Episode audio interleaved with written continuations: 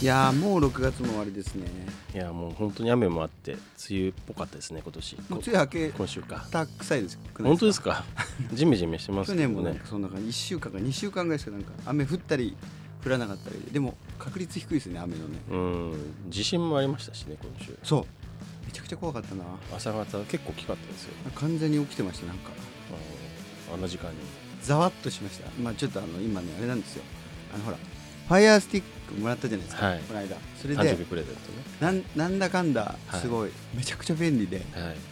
おかげさまでですね、はい。寝れなくなって それで起きてたと。すいません。テレビ見てて起きてた。いやもうね、はい。今週の話題ですよね。だから1個ははい。あれなんですよ、二次プロジェクトがついにですね完結で韓国あの、ねはい、二十というバンドアーティスト名になって、はい12組がやってたんですけど、い。結局12を選12選んでくれるのかとばっかり思ってたらは微妙に 9, ね。9人、はい。9人だったんですよ。であのずっと応援しててもうそれ唯一の楽しみだうん近いぐらいこうねはい。成長を見守ってたんですけど、はい。ああ僕はあやか推しだったんですね。あツイッターでも書いてましたね。ドキドキしドキドキして、はい。ギリギリ 8, く8人目で選ばれてあ選ばれたんですね。よかったと思ってて笑顔に救われてたんですけどね。うん、岡本零士さんもなんか書いてましたね。終わって寂しい いやいやみんなハマってて。いや j y パークさんの言葉がですねあの人でものすごくね勉強になって、この一応あのほら経営者としてははい。だいぶ、おあれ低いですけど私私自身は。だけどね j y パークさんのやっぱ言葉を聞くとあこれ頑張んなきゃなっていううん。ね奮い立たせられるものがいっぱいあるんですよ。ね、しかもだってあのプロジェクト始まってから日本語を勉強したって言ってましたもんね。あそう。あれが一番驚きました、ね。あだからたまには韓国語になったりとか、うん。急に日本語じゃなくなる瞬間があって、はい。何なんだろうと思ったんですけど。でもすごいですよね。いやすごいですよね。であとはあれですよ。ファイヤースティックでうんはい。あのいまあはい。ドラマいっぱい見てるんですけど、まあ、鬼滅も全部見終わってで 今極戦にはまっててはい。再び、はい。でやっぱあのヤンクミのですねあの、はい。やっぱりひメッセージというか、はい。これもあの今に通じるものが全てあるなって感じで、はい。人と人をねやっぱ大事にするっていうことですね。はい、もうちょうど昨日また見終わってう朝までね号泣号泣して この続きがと思いながらですね、あの今新たな気持ちで、はい。またちょっと来次に向かってん、はい。えっと、また元気になってきました。ということではい。行きましょうか今週も。ははいい、自粛のおすすめは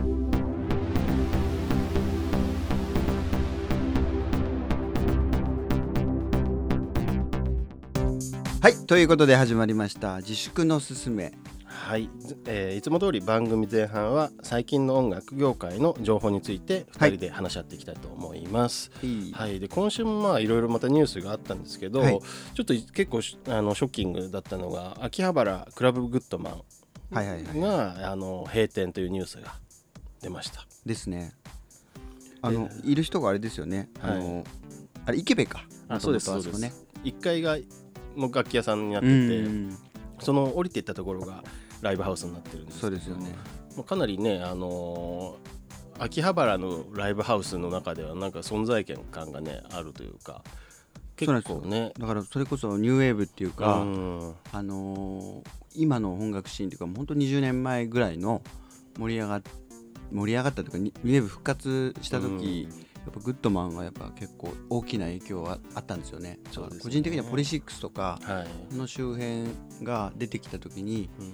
まあも元はジャムなんだけどその下北もそうですけど、はい。グッドマンで結構やっぱりうん。頻度が多かったんですよね。うん。ライブやってたのが。そう。あそこの店長やってる鹿島さんっていう,、うんうねあのバンドボストンクルージングマニアっていうバンドやっててそうですよねそれこそ2010年前後に東京ボアダムっていうイベントトをねやっぱりあの近辺のあの周辺のバンドの人たちでやってたんですごいなんかそういうちゃんとなんか歴音楽史に何かの爪痕を残している人たちのねその中心地というところだったのでと思います。ねかなりびっくりというか僕もでもあれクリトリックリスとか、うん。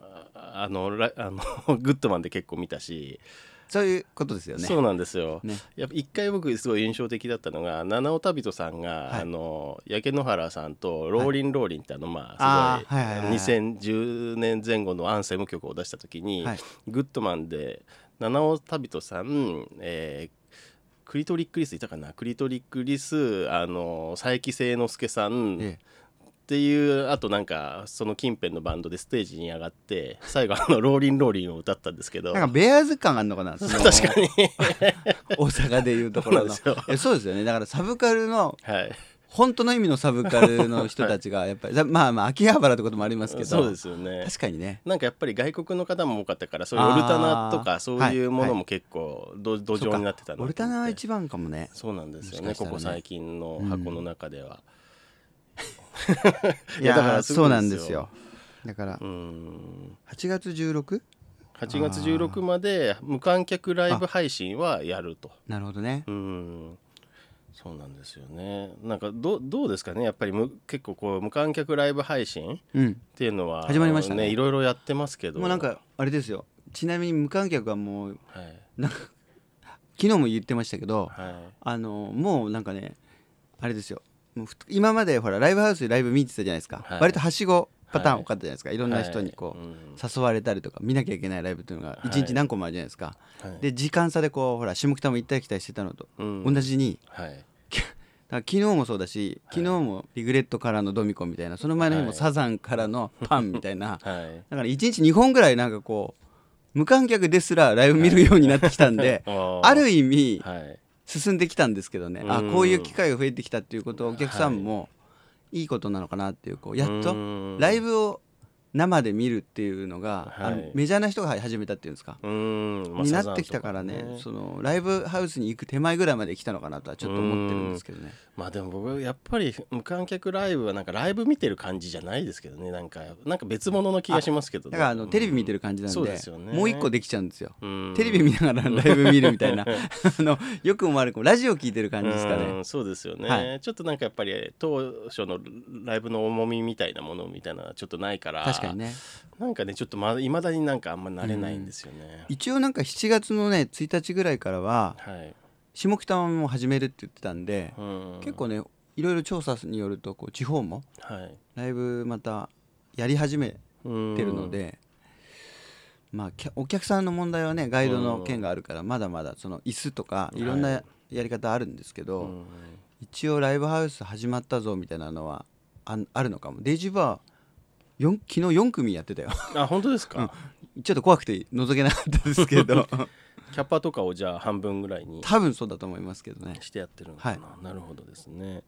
でまあそのこれもちょうど先週の収録の日に発表になったと思うんですけど東京初期衝動が新型コロナウイルスの抗体検査をはい、渋谷のライブハウスで実施はい。これはあれですね延期になった東京初期衝動の全国全国逆難ツアー東京公演のチケットを持っている人を対象にそうです100名を限定で無料開催ですよ。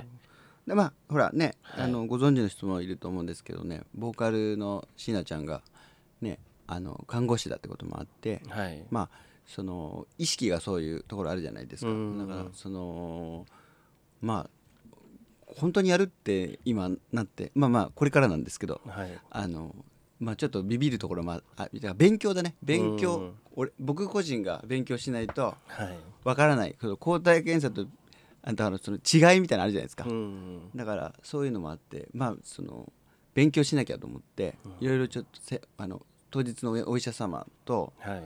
ちょっと打ち合わせしたりもしたんですよ。うんだからこう、まあ、当日来れば分かると思うんですけどその抗体持ってるが持ってないのがいい悪いとかじゃなくて、はい。まあ、もちろんそのぶっちゃけた話当日じゃあほらビビるとこあるじゃないですか、うん。その感染の疑いがあるみたいなところはね、はい。誰もが思うと思うんですけどそもそもそういう人は来ないっていう前提なんで、うん。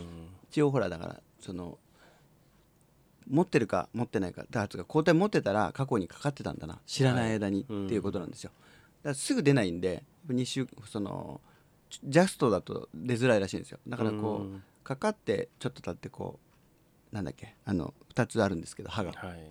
それで持ってたらまあちょっとあ安心っていう意味,、だし持ってなかったらもっとあの頑張ったねみたいな感じじゃないですか？まあそうですね。注意がして過ごしてたってですよ。だからそれを確認できるっていう作業なんで、うん。そういう意味ではすごいね意義があると思うんですよね。うん。だからなんかまあちょっとあんま想像できないからまだ躊躇してる人もいるのかなと思うんですよね。だだから初動は悪かったんですよ、うん。その募集かけたじゃないですか、はいだからねあこれニュ別にニュースっていうことでもないんでその一応ファンフファンに向けてうん。あの確認でまあ1回目ってこともあって、まあ、最初どうやってやろうかみたいなのあったんですけどでもやっぱりその東京公演のチケットを持ってる人まあほら遠遠方から来られても困っちゃうから、はい。まあ、東京近東京プラス東京近郊ってことでうん。人限定にしたんですけどね、うん。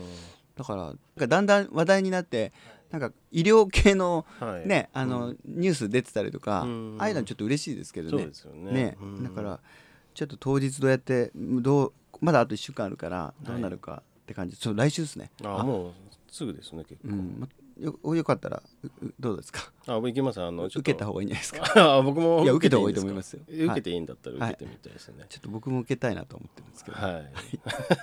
っていうのでじゃあまたそれもあのラジこのポッドキャストでご報告できるかなと。はい、お願いします、であとはあの今週僕の話なんですけど、リンゴ音楽祭のあの主催の古川さん DJ スリーパーさんと、はいはいはい。今日今週会っていろいろ話をして、非常に刺激をもらいましてで今日この後もまた松本でパーティーがあるっていうんでちょっと行ってこようかなと思って。河原河原。あそこだ、はい。週十何周年の,、あの周年パーティーで今日の夜8時から明日の夜8時まで24時間あん中でやるっててこと？う。はい。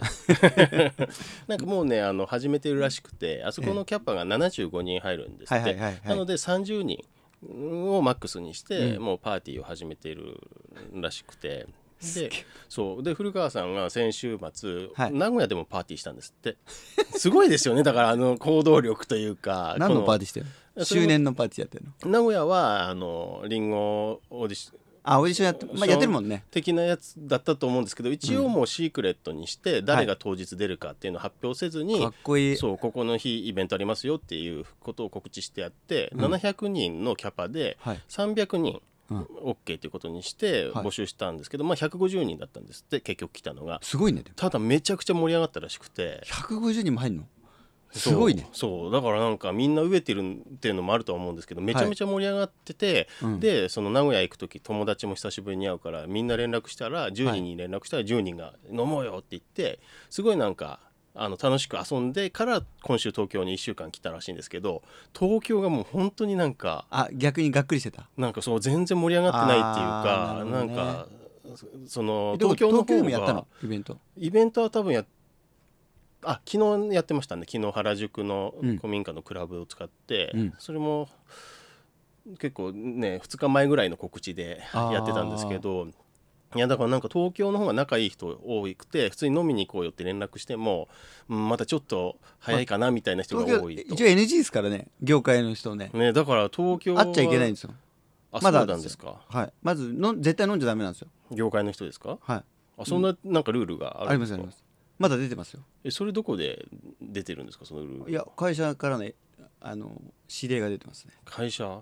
うん。あの特になんかはい。業界は基本飲,、ま、飲んじゃダメになってますああ音楽業界。本当の意味の友達同士とかははい。プライベート上はありなんですよ、はい。まあ、我々みたいな感じうん。だけどまだね誰も、はい。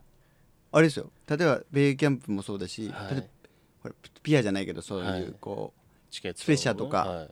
まだ会うのギリなんですよ。えだってまだリモートですよ今いまだに。で、一緒に会食ってやつですけどはい、ご飯を食べるとかはもう少ししたらって。あーそれ誰が決めてるんですか？まあそだからこの、はい、本当自粛。自粛ですよ。これだからだからいいんじゃないですか。我々結構音楽業界まマジに自粛してますよ。うん。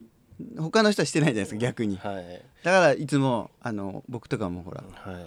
なんで俺らは自粛しなきゃいけないんだってちょっとたまに思うってあの飲み屋がめちゃくちゃ混んでるのを見るたびにね、はいいやでもそれでも古川さんから見ると、飲み屋自体もすごいそんな盛り上がってないしさらに音楽業界はもう もっと盛り上がってなくて。そうだね。だからなんかそういう外からの視点ってなかったじゃないですか、数ヶ月。ずっと東京都内にいたし、確かにね。都内の人としか会ってなかったから。だからそういう外からの視点っていうのがすごい新鮮で。なるほどね。だからもうやっぱり外の人だからこそ言える結構ことをガシガシ言ってましたからなんかそのどこまで載せられるか分かんないけど、はい。割とインタビューではすごい突っ込んだことを話してくれましたね。なるほど、うん。なんかやっぱりこの音楽業界うん。っていうのもそのなんていうんですかね他の業界それなりの業界はみんな日常的にそういう政治となんかつながって、良くも悪くも、うん。そういうロビー活動とか何かしらものを強くものを言える状態にしているけど、はい。音楽業界だけなんか独立してそういうことをやってなかったから、うん。こうなった時になんか友達は攻撃しづらいけど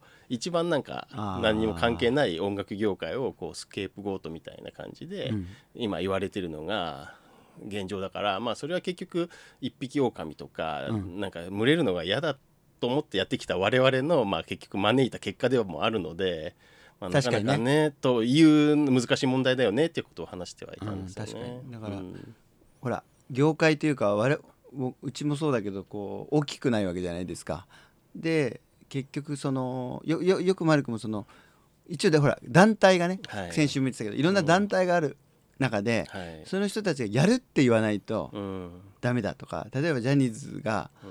旗を振ってくれないとこのまあまああのその芸能だけどあっちは。でも芸能が動かない限りはロックなんて動かないとか、うん。まあ逆だと思うんですけど本当はね、うん。ロックだからやっちゃってもいいんじゃないかとか、うんしたからこそ無茶していいと思うんだけどね、うん。だけどみんなそうじゃなくて普通にあれなんじゃないですか「M ステ」出たい人ばっかだから、あそうですね。だからそういう意味ではそういうちょっと芸能寄りのとか、うん。大きいねあのファンがいっぱいいる人たちに関してはまあ当然のことをやってるとは思うんですけど、はい。インディペンデントの人たちはもうちょっとなんかあのさそこにね腹立つよね。なんかそこに従わなくてもいい。インディペンデントの意味合いがうん。メジャー落ちじゃないけど、うん。昔はインディーズとか、昔のあの今のもレジェンドのおじさんたちは、うんまあ、テレビ出ないし、はい。いまず言うこと聞かないし 清志郎さんじゃないけど、はい。まあねコロナになった時清志郎さんいたらなって言ってたけどうん。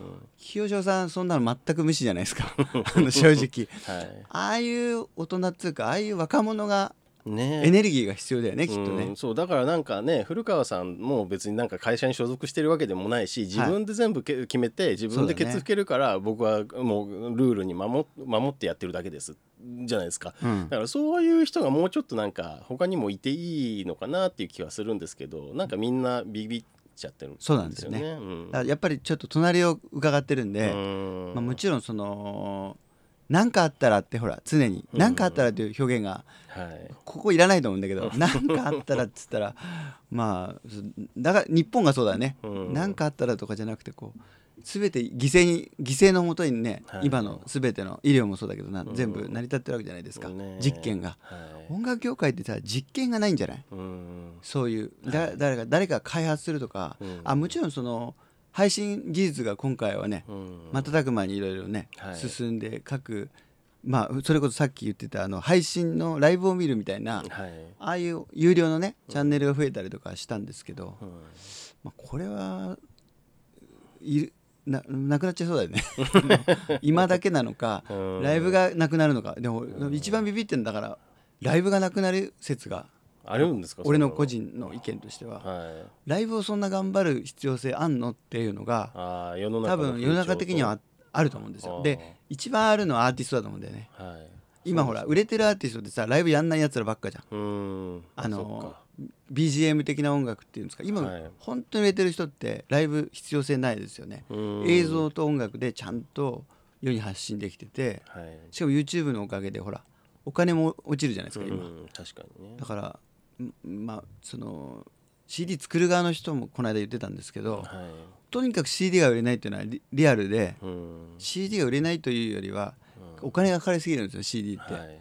だから今ってアーティストに2%とかなんですよ。うん。12%かな？そのアーティスト印税。印税がうん。結局は。はい。だからそんそれと配信だけだとそれこそ40%とかうん。利益がだからいいわけですよね。はい。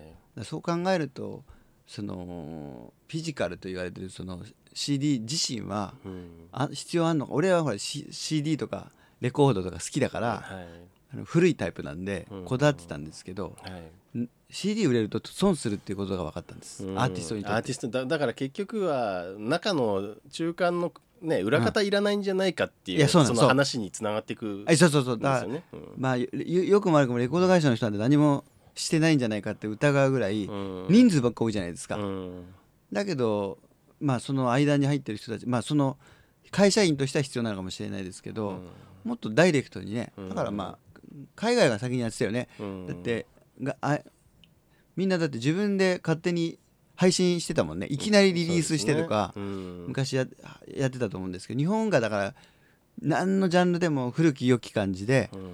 あれなんじゃないですか。芸、まあ、音楽だったら芸能はい。ラジオだって直接げなんかメジャーじゃないと受け付け受け付けてくれないとか、うん。聞聞いてもくれないからね、うん。なんかふルールが古いんですよね。だからそれを突破できる何かがあるともうちょっとなんかいろんな新しい音楽が、うん。まあ、ジャンル問わず、ん。もう一回盛り上がるような気がするんですけどね。だからもう本当に一回見つめ直さないと、うん。だから結局アーティストからそういう音楽関係者という人たちが見,、ね、こう見捨てられるじゃないけど見放されたらもうそもそもその今音楽業界がやばいとか、そう言ってること自体がもう無効化するわけじゃないですか、そうだね。からやっぱりアーティストが信頼できる音楽業界で音楽業界と一枚岩になってこう文化を作っていく守るんだみたいにならない限りは、うん。多分なんかこのままなかなか前に進まない気がするんですよね。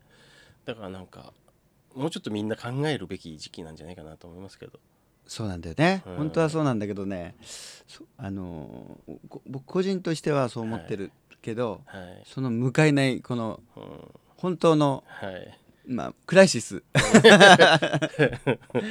いやむずいんだよねその、うん。収入っていうかこう仕事になれないから、まあそうですよね。なんかねもうちょっと賢かったらもうでっかく構えられてたら、うん。それも含めだってもうほら党の人とか、まあ、み結構みんなやってるじゃないですか、うん。ライトの人とかこう結構はい。みんないろいろ。うん、でもそれはだってあれじゃないですか。やっぱインディペンデントだから彼らはやってる。だからその僕は唯一やっぱりそのねみんなあれかもしれないけど BiSH とかうん。 WACK はいろいろ言われるかもしれないけどあすごいですよ。だって BiSH も今度ベストアルバム出すんですけどそれの収益全部レコード会社。ライブハウスとね。そうですそうです。あれはまあああいうことだよね。そう。でしかもちゃんと CD が売れないって言ってるじゃないですか。でもうん。今度出す CD、あのメンバー6人が1人何千枚も全部手書きでうん。違う言葉書いてるんですよジャケットに。あー一枚一枚違うんですよ。っていうのをちゃんと作ってそそこにちゃんと価値を生んで欲しいものを作ってるからだからそこはやっぱりみんな他の人ワックがかすごい考えてるっていうのもあるんですけど、うん。他の人がなんか売れないっていう言葉に甘んじて何もやってないっていうのもあると思うんですよ、らメンバーも含めて頑張ってるってそうことだよね。そうそうなんですよね、まあ本当だよな。うん。体張ってもともとやってるアーティストだからね。そうそうそうそう。あそこの基本がまずね。ねそう。だか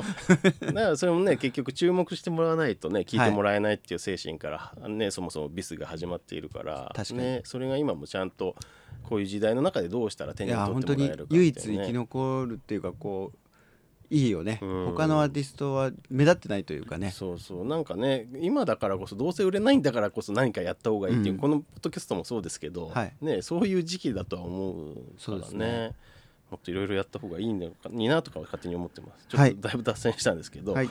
でまあリンゴ音楽祭がまあ9月の2627に今開催予定なんですけど、まだ発表されてないのかな？発表してます。あの開催するということは。ラインナップはまだです。ブッキング来週からやるって言ってました さすが。いやだから言ってたんですよ。そのいつもはあの返事がアーティストからめめっちゃ早いもんね。そういアーティストのからも1か月ぐらい返事来ない時とかあるじゃないですか、はい。でも今回はもう1週間待ってこなかったら、うもうやんないっていうもう分かりやすく 判断できるから。あわかりやすくこう、はい。あれかガイドいい意味でもう今だったらブッキングはい。始められるぞってことだよね、そう。それまではだって状況分かんなかったもんね。そうそうそう。9月入れば少なくともライブは絶対できるからね。ね、そう。だからまあねね。その無理しいてや不安の中アーティストやる必要はないしやるって決めた人だけ出てくれればいいっていうなんか結構明瞭な感じで、相当メンツ良さげだねこれ。うん、だからなんか言うのもなんだけど。いやでも古川さん言ってたのはやっぱりこのすごい状況で主催者がリスクを負う中でやること自体でもうすでに100点だって言ってたからベイキャンプに関してもやっぱりすごいねそそこは言ってましたね、うん、だってそのリンゴ音楽祭より早いじゃないですか。ベイキャンプ。9月12日だそうだね。いずっとやるってしかもずいぶん前からこれでも告知してるからね。5月から言ってます。そうだね。でなんかねあのツイッターでもつぶやいてましたけどベイキャンプのなんかミーティングがあったみたいで昨日ありまして、はい。えっと久しぶりにはい、リモートじゃなかったんですよ、うん。あのみんな集まって、はいまあ、現実的な話をまたしようっつってはい。あの、まあ、要は予算とかね。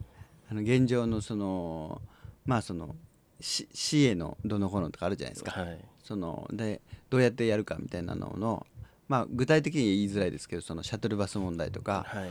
ああいうのをだから一通りもう一回こう現状報告みたいなところからうん。みたいなのやったんですよ。予算見つめ直しっていう一番な作業。でやっぱねえっと今回はそのチケット自身は言っても売れるとは思うんですね。うん。そのまあそのキャパがだからそもそも半分だみたいな話になってるところもあるんですけどはい。あの見たい人だけ来れるような感じにはなるはずなので、うん。まあ今の時点でもねあの言ってもあの買ってくれてますからね。ああもうそっか今よ3時先行ぐらいまで終わったん3です時終わってみたいな感じなんで、あのもう実際一般発売と同じ金額になっちゃったんですけども、はいあの確実に、まあ、チケットは心配してるわけじゃないんですけど、はい。どっちかっていうとそのしインカムですよね。収入うん。具体的に収入をこう、はい。い、ろいろ計算ほら協賛とか、まうん。あ、いろいろあるんですよ。で、はい。一通りこういっぱい出しながら経費どこまで落とせるか問題をだからずっとやってるんですけど、うん。やっぱねコロナ対策っていうのがはい。一応あるんですよ。うん。まあそのスーパーソニックでもね、はい。あれじゃないですか。あのクラウドファンディングやってましたけど、うん。やっぱコロナ対策お金かかる説があってうん。ない説もあったんですけどはい。であの要はねアルバイトとかさその人員で結局ねその一番分かりやすいのははい。その並べる人を並べるのにうん。今までより人が必要じゃないかみたいな。ああなるほど。っていうふうに言われちゃうわけはい。でほら検温とかうん。もろもろあるじゃないですか。その入場時のやつとか。はい。そういうのにいついいつも今までよりお金かかる。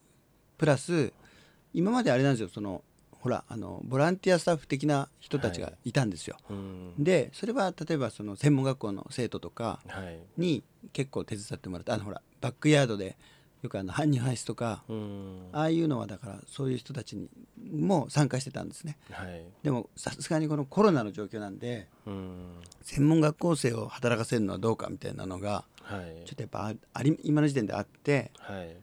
難しいよねっていうことでまあ人が必要だなみたいな。今まあアルバイトの人ってなっちゃうんですけどうん。それがまた多く必要なんじゃないかっていう感じがあってなるほど。まあ人件費が一番高いですよね。なるほどですね、うん。あの入場者数の制限ってどうなるんですかね？例えばプロ野球はあれじゃないですか。1回その5000人上限でやるけど、うん。それがどっかから撤8月でしたっけ？撤廃されて一応その5000人っていうのはなくなってそのキャパの半分ぐらいうん。は入れられるからまあねその2万人とかのとこだったら1万人ぐらい入れるようになるみたいな話ですけど、今の時点でははい。キャパの半分って言われて、うん。言われてるわけじゃないんだけどはい、こっちからはそう言ってますね。なるほど。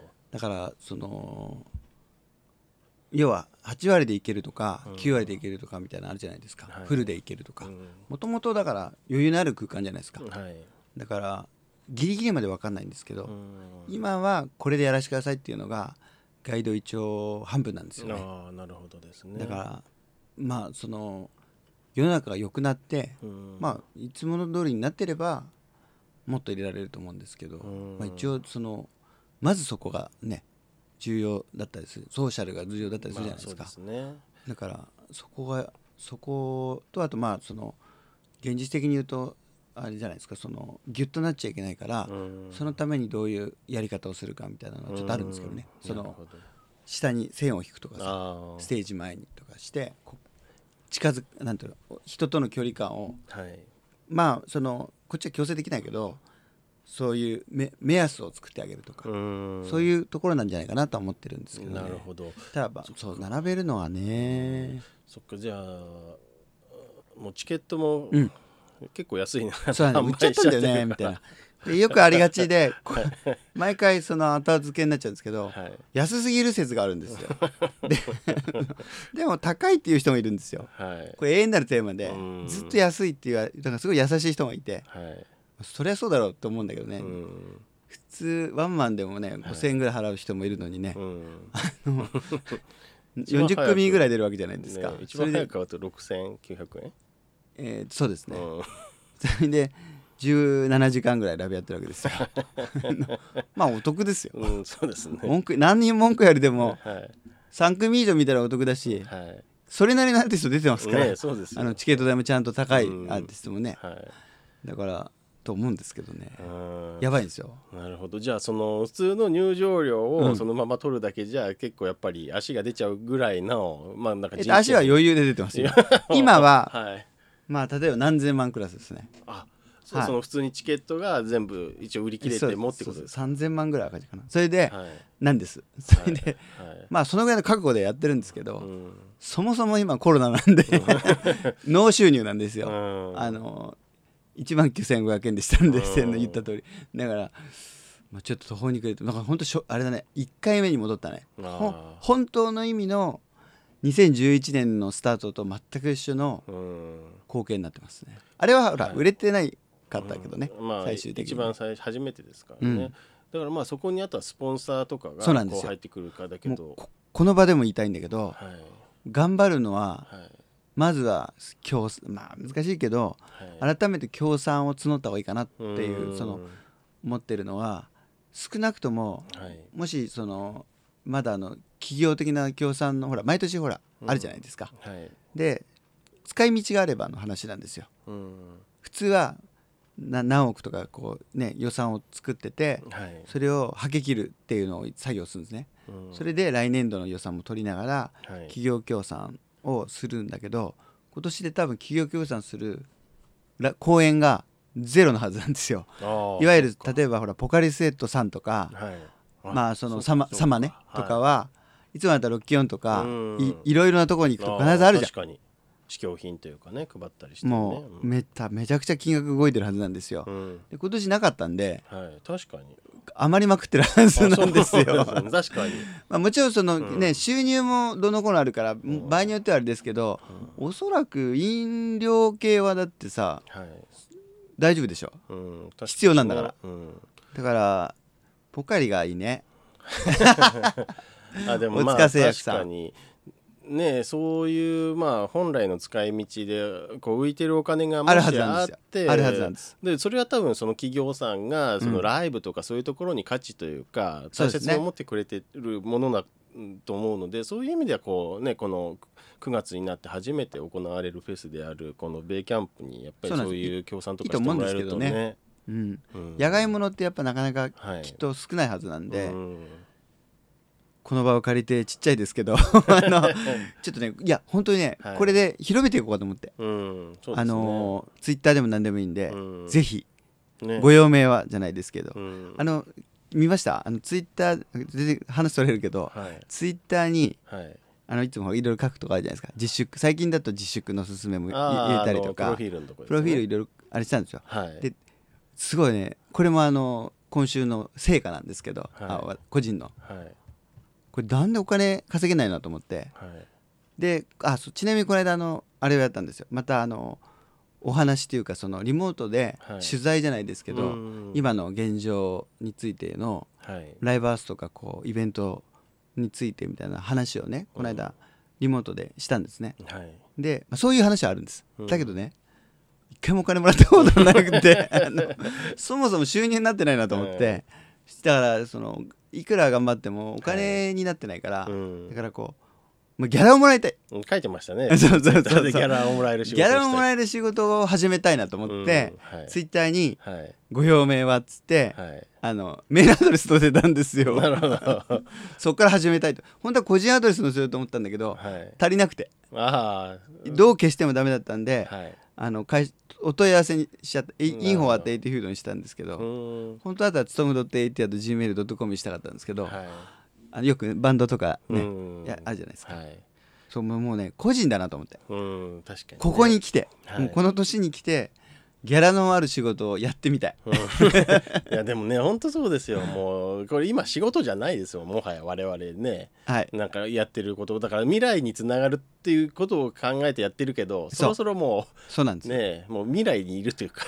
もうなんかもうコメンテーターでも何でもいいよ。あの、はい。ただでやりたくなくなってきました、ねそりゃそうですよ。ねだからまあちょっとぜひあの青木さんに仕事をもしくはあのベ イキャンプに何か協協賛とかがはい。ツイツイートしますこれも。はい、おはいしようと思ってます。はい、じゃあということでベイキャンプのちょっと情報だけはい。青木さんからはい、お願いします。えっ、と先週ですねあの第3弾発表しましたがえっ、と2020年9月の12日、えっと、川崎市東扇島東公園で、えーオールナイトイベントベイキャンプ2020開催します。ただいまですねオフィシャル4次選考ということでやってますけどアーティストもですねそろそろ絞り込んでます。でステージまあアーティスト数も決めて一回ちょっとシミュレーションもう一回もう一回練り直してうん。仮に埋め込んだんですよ。はい。初めて。はい。それで再度ブッキングというかこう最終ジャッジを今促してるところがありましてで来週金曜日にまあ第3弾あ4弾を発表します。おはい。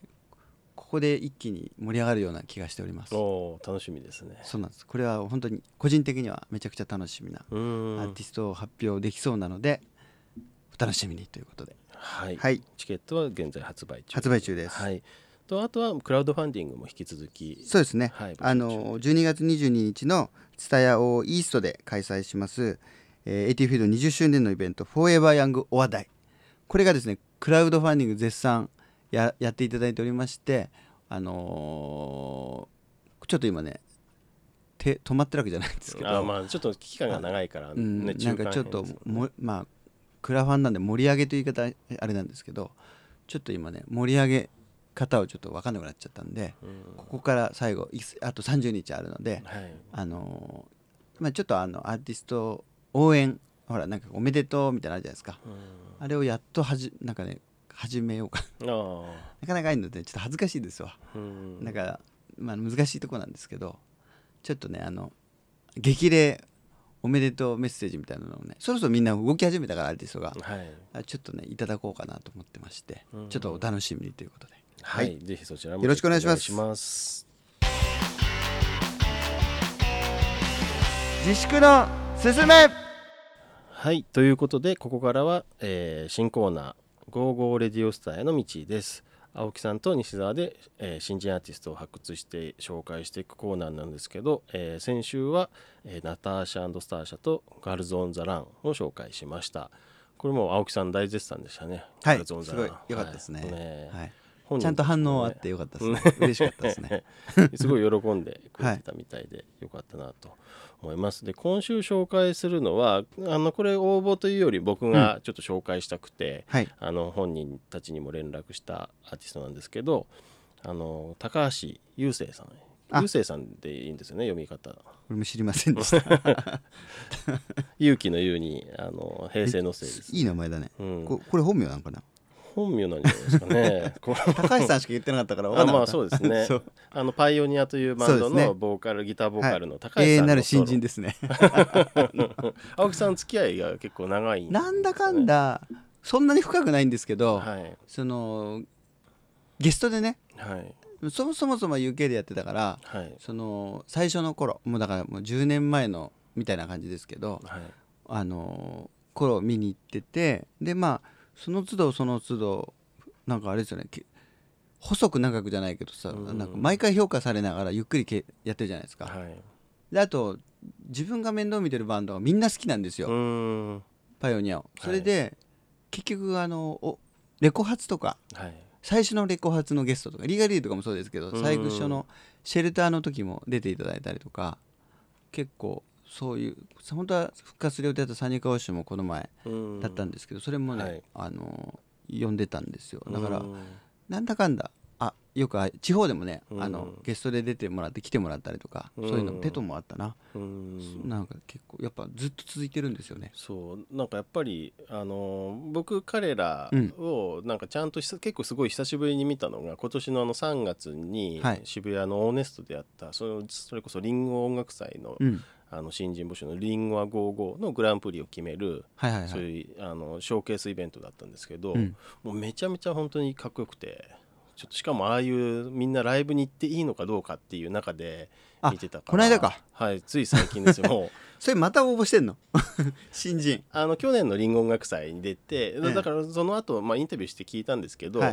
まあ、別に今までそういうの出ないとか出たくないかったわけじゃなくて結構まあ自主企画とかもあんまやんないし自分たちで動かなかったと。はい。でもちょっとそろそろちゃんとあの周りに協力してくれる人たちも増えてきたし、うん。しっかり自分たちがしなきゃいけないっていうことでそのフジロックとかもなんかをエントリーしてみたんですいきなりルーキー号受かってたもんね、ね2018年にねでリンゴ音楽祭のやつもそれで応募してなるほど。っていうことでなんかうんなのでなんか決して何かそのなんか裏があるとかじゃなくて本人たちがこううん。自分たちからこう動き出して、ちゃんともともと実力があったのでこう周りがしっかり評価してくれて。あれ珍しいよね。うん。そういうアーティストっていないよね。いないですよここまで、ね、一応新人では結構おうん。年齢それなりにいってるじゃないですか。そうだから僕ねあのこのインタビューの最初にあちゃんと話すの初めてだったんですけど、はい。高橋さんに言っちゃったんですよ。そのなんか昔と比べて見た目がだいぶ変わりましたねって言って。昔もっとなんかそのギターロック少年みたいな感じだったじゃないですうん。か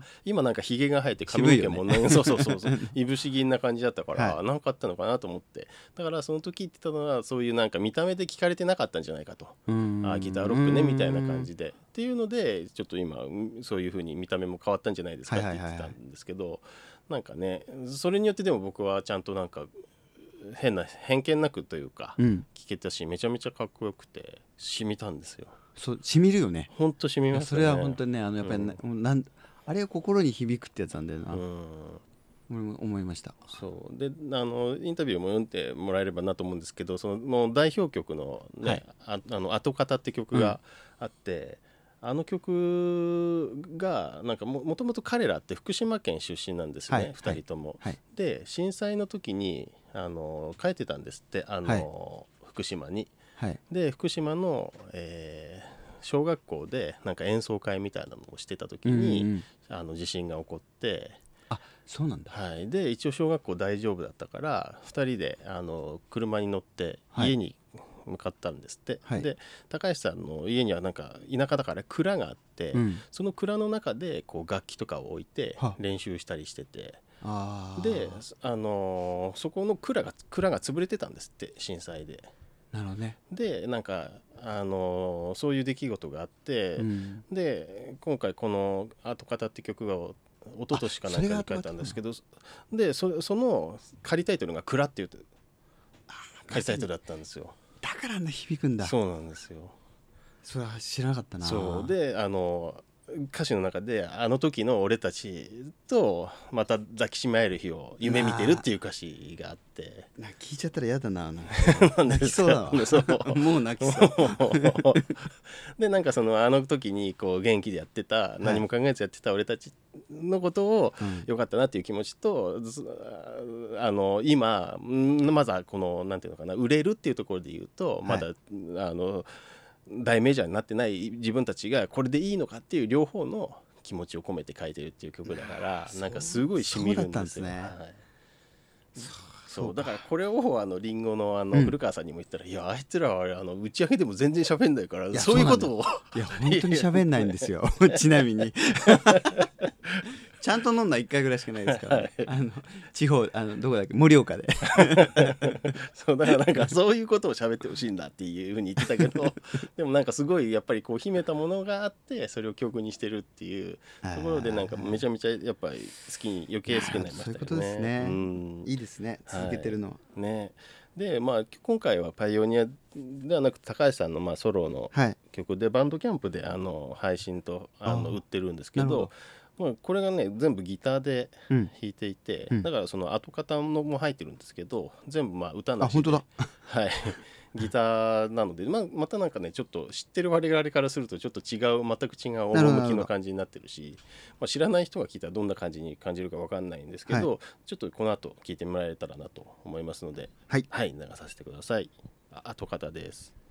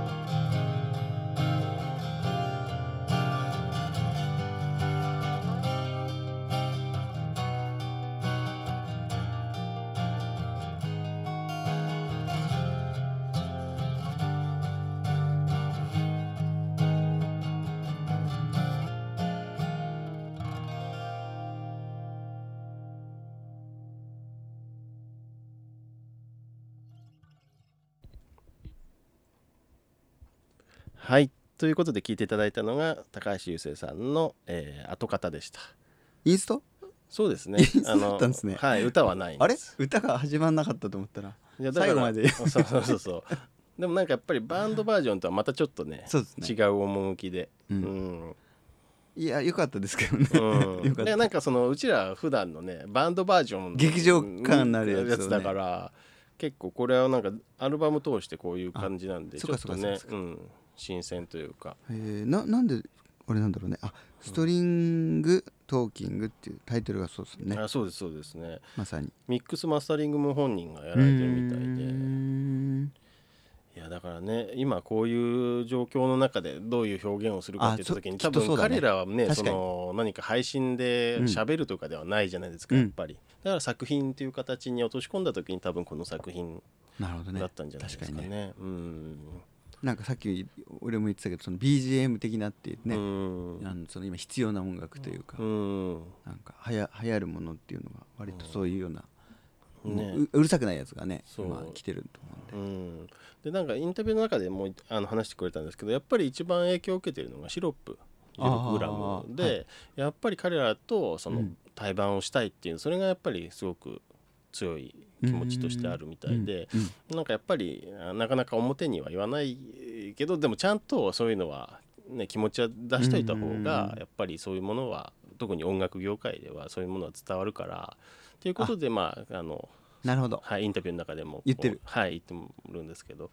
まあなかなか動かないからね。そうそうそう。だからまあよっぽど好きだから多分それはそういうバンドだっていうのは分かってるけど、はい。まあ、いつ亡くなってしまうかも分かんないそうですね。から、やっぱりそういう気持ちだけでも前に出して伝えたいなっていうことをまあ言ってたんで、はいはい。はい実現してくれるといいまあなと思います、ね。でで不定期ではねうん。発表してるというかやってるからうん。可能性ありますよね。うん。ねこうなんかやっぱり若いねこうちゃんとライブハウスでやってるバンドたちからこう慕われてる、リスペクトされているバンドだから確かに。ねなんか。そうだからそうなんだよね。まさにその自分の担当してるアーティストがうん。こぞってうん。好きだって言っててうん。まずよく知ってんなところはほらあうん。の若い若いバンドですよ。だから、はい。10代の子たちがすごいなんか影響されてる人がお意外に多くて。うん。だそれもびっくりするわけですよ、うん。だから本当詳しいなっていうその子たちがね。だからうんきっとそれは生のライブは見てないだろうけどはい。あれだろうね。つながっちゃんと聞いてる聞いてて、うん。そこからインスパイアしてる人たちが若い頃にね、うん。あのみんないるんだなと思って、ねなんかすごいなとそうそう。どこかしらちょっとその決して明るい音楽じゃないじゃないですか、うん。ちょっと何か影があるような音楽だったり、うん。音音像歌詞だったりしてそういうところになんかやっぱり今の若い子たちの感性っていうのはどこかこう合うそうだね。のかもしれないですね。そうだね。うん。なんか特にあのバンドっていうかギターロックというかうん。そういう音楽をやってるオルタナの人とかはやっぱそうだね、うん。うん。なのでねぜひあのこれ聞いてくださった方はパイオニアのねそうだね、はい。そもそもの方も聞いていただけたら歌ありの方を聞いていただいて、ね。よりわかるかもしれませんね。はい、はい。ということで「えー、ゴーゴーレディオスターへの道」では、えーまだ世に出ていない新しい才能を発見するために自作の未発表音源もしくは、えー自己管理楽曲の音源を募集しています、えー年齢性別国籍形態一切関係ありません。青木さん西田が気に入ったら来週にでもオンエアいたします。宛先は 55radiostar.gmail.com もしくは、えー番組ホームページにメールアドレスがありますのでそちらまでお願いします。はいご応募お待ちしております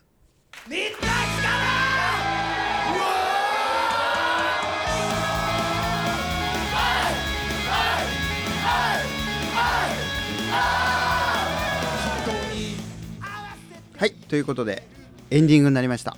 はい今日もあっという間でしたね。はいもうなんか今日も充実そうですねいろいろありますね。内容のある話がなんかね。そんな気しますね。うん。来週そう来週はえっ、とあれですね。まずあのそうそういえばあの寿司ボーイズっていうヒップホップの2人組がいるんですけど WWX で配信やりますね。のお客さんは入らない。いや入らないですね、うんなるほうんど配信なんかあとは7月5日に抗体検査をうん。やるっていうのがなんか来週の最大のテーマな気がしますね、はい緊張感ありますね。どうなることやはい。い。ろいろ準備は万端しつつありますけど、うん。はい、もう夏なんだもんな。7月ですよ。暑いですねもう本当に。今日も冷房入れちゃいました。ね それはねもう入れないと熱中症になっちゃいますからね。さあ、はい。そしてクリフェス2020はい。11月1日大阪城音楽堂今、はい。ファミマ先行中ですけども。はい、そろそろねちょっと内容を、ね、ちょっと今停滞気味というかあれですね、うん。何かちょっと話題をねなんか中身をそろそろ考えないとって感じしますけどね、ねえ。なんかあっという間うんだいぶ先だと思ってましたけどもう7月ですからね。そう。うん。そうだよね、うん。気づくと3ヶ月前とか4ヶ月前になっちゃうから、う今んとこ何も決まってないですね。んねえでもクリトリックリスもね結構地方ではライブ始めてるんで、ね、東京でのライブがいつになるかっていう感じで楽しみですね。そっか、うん。まだやってないのか。東京はまだじゃないですか、ね、東京来てないのか。はい。杉村さん来てないのかな？多分来てないんじゃない高円寺現れた情報ない。あんま聞いてないですよね。ここんとこないね。あの、うん。あの一回ミーティングしてからはなんかね、はい、ないですよね。確かに。うん。そろそろリモート打ち合わせした方が良さげですね。そうですね。ということでね。なんか面白いせっかくクリフェスだからうん。関西のフェス的なところで言うとねなんかちょっと盛り上げ盛り上げというかその例えばオーディションやるとかね。うんね。なんかそういうのやってみたら面白いんじゃないかなみたいな。うん。思いますけどね、そうですね。うんなんかやっぱみんな巻き込んでじゃないですかね。うん、なんかちょっとなんかねねなんか本当にとあでもそういえばスイムさん新曲なんか YouTube に上げてましたね。あ本当？はい。あれ？なんかうちらも知らないうちに YouTube 上がってましたね。しかも YouTube で上げた？はい。あそれは何？エアリ？音だけ？音もいや新曲を歌ってた。新曲歌ってましたよあままこちゃんさんと一緒に作ってたのかなと、はい、ぜひねそっちもチェックしていただきたいなと、はい、はい、思います。じゃあまあ今週もねそろそろお別れということで。はい、はい、ということで AT フィールド青木と、はい、SW 西澤がお送りしました。また来週。さよなら。さよなら。チャオ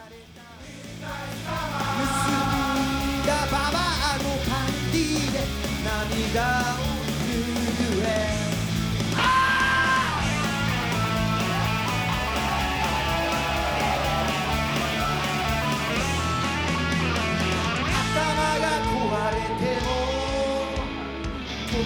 生きてる。薬にまみれてそれでも生きてこのスカムの沼に僕は生きてる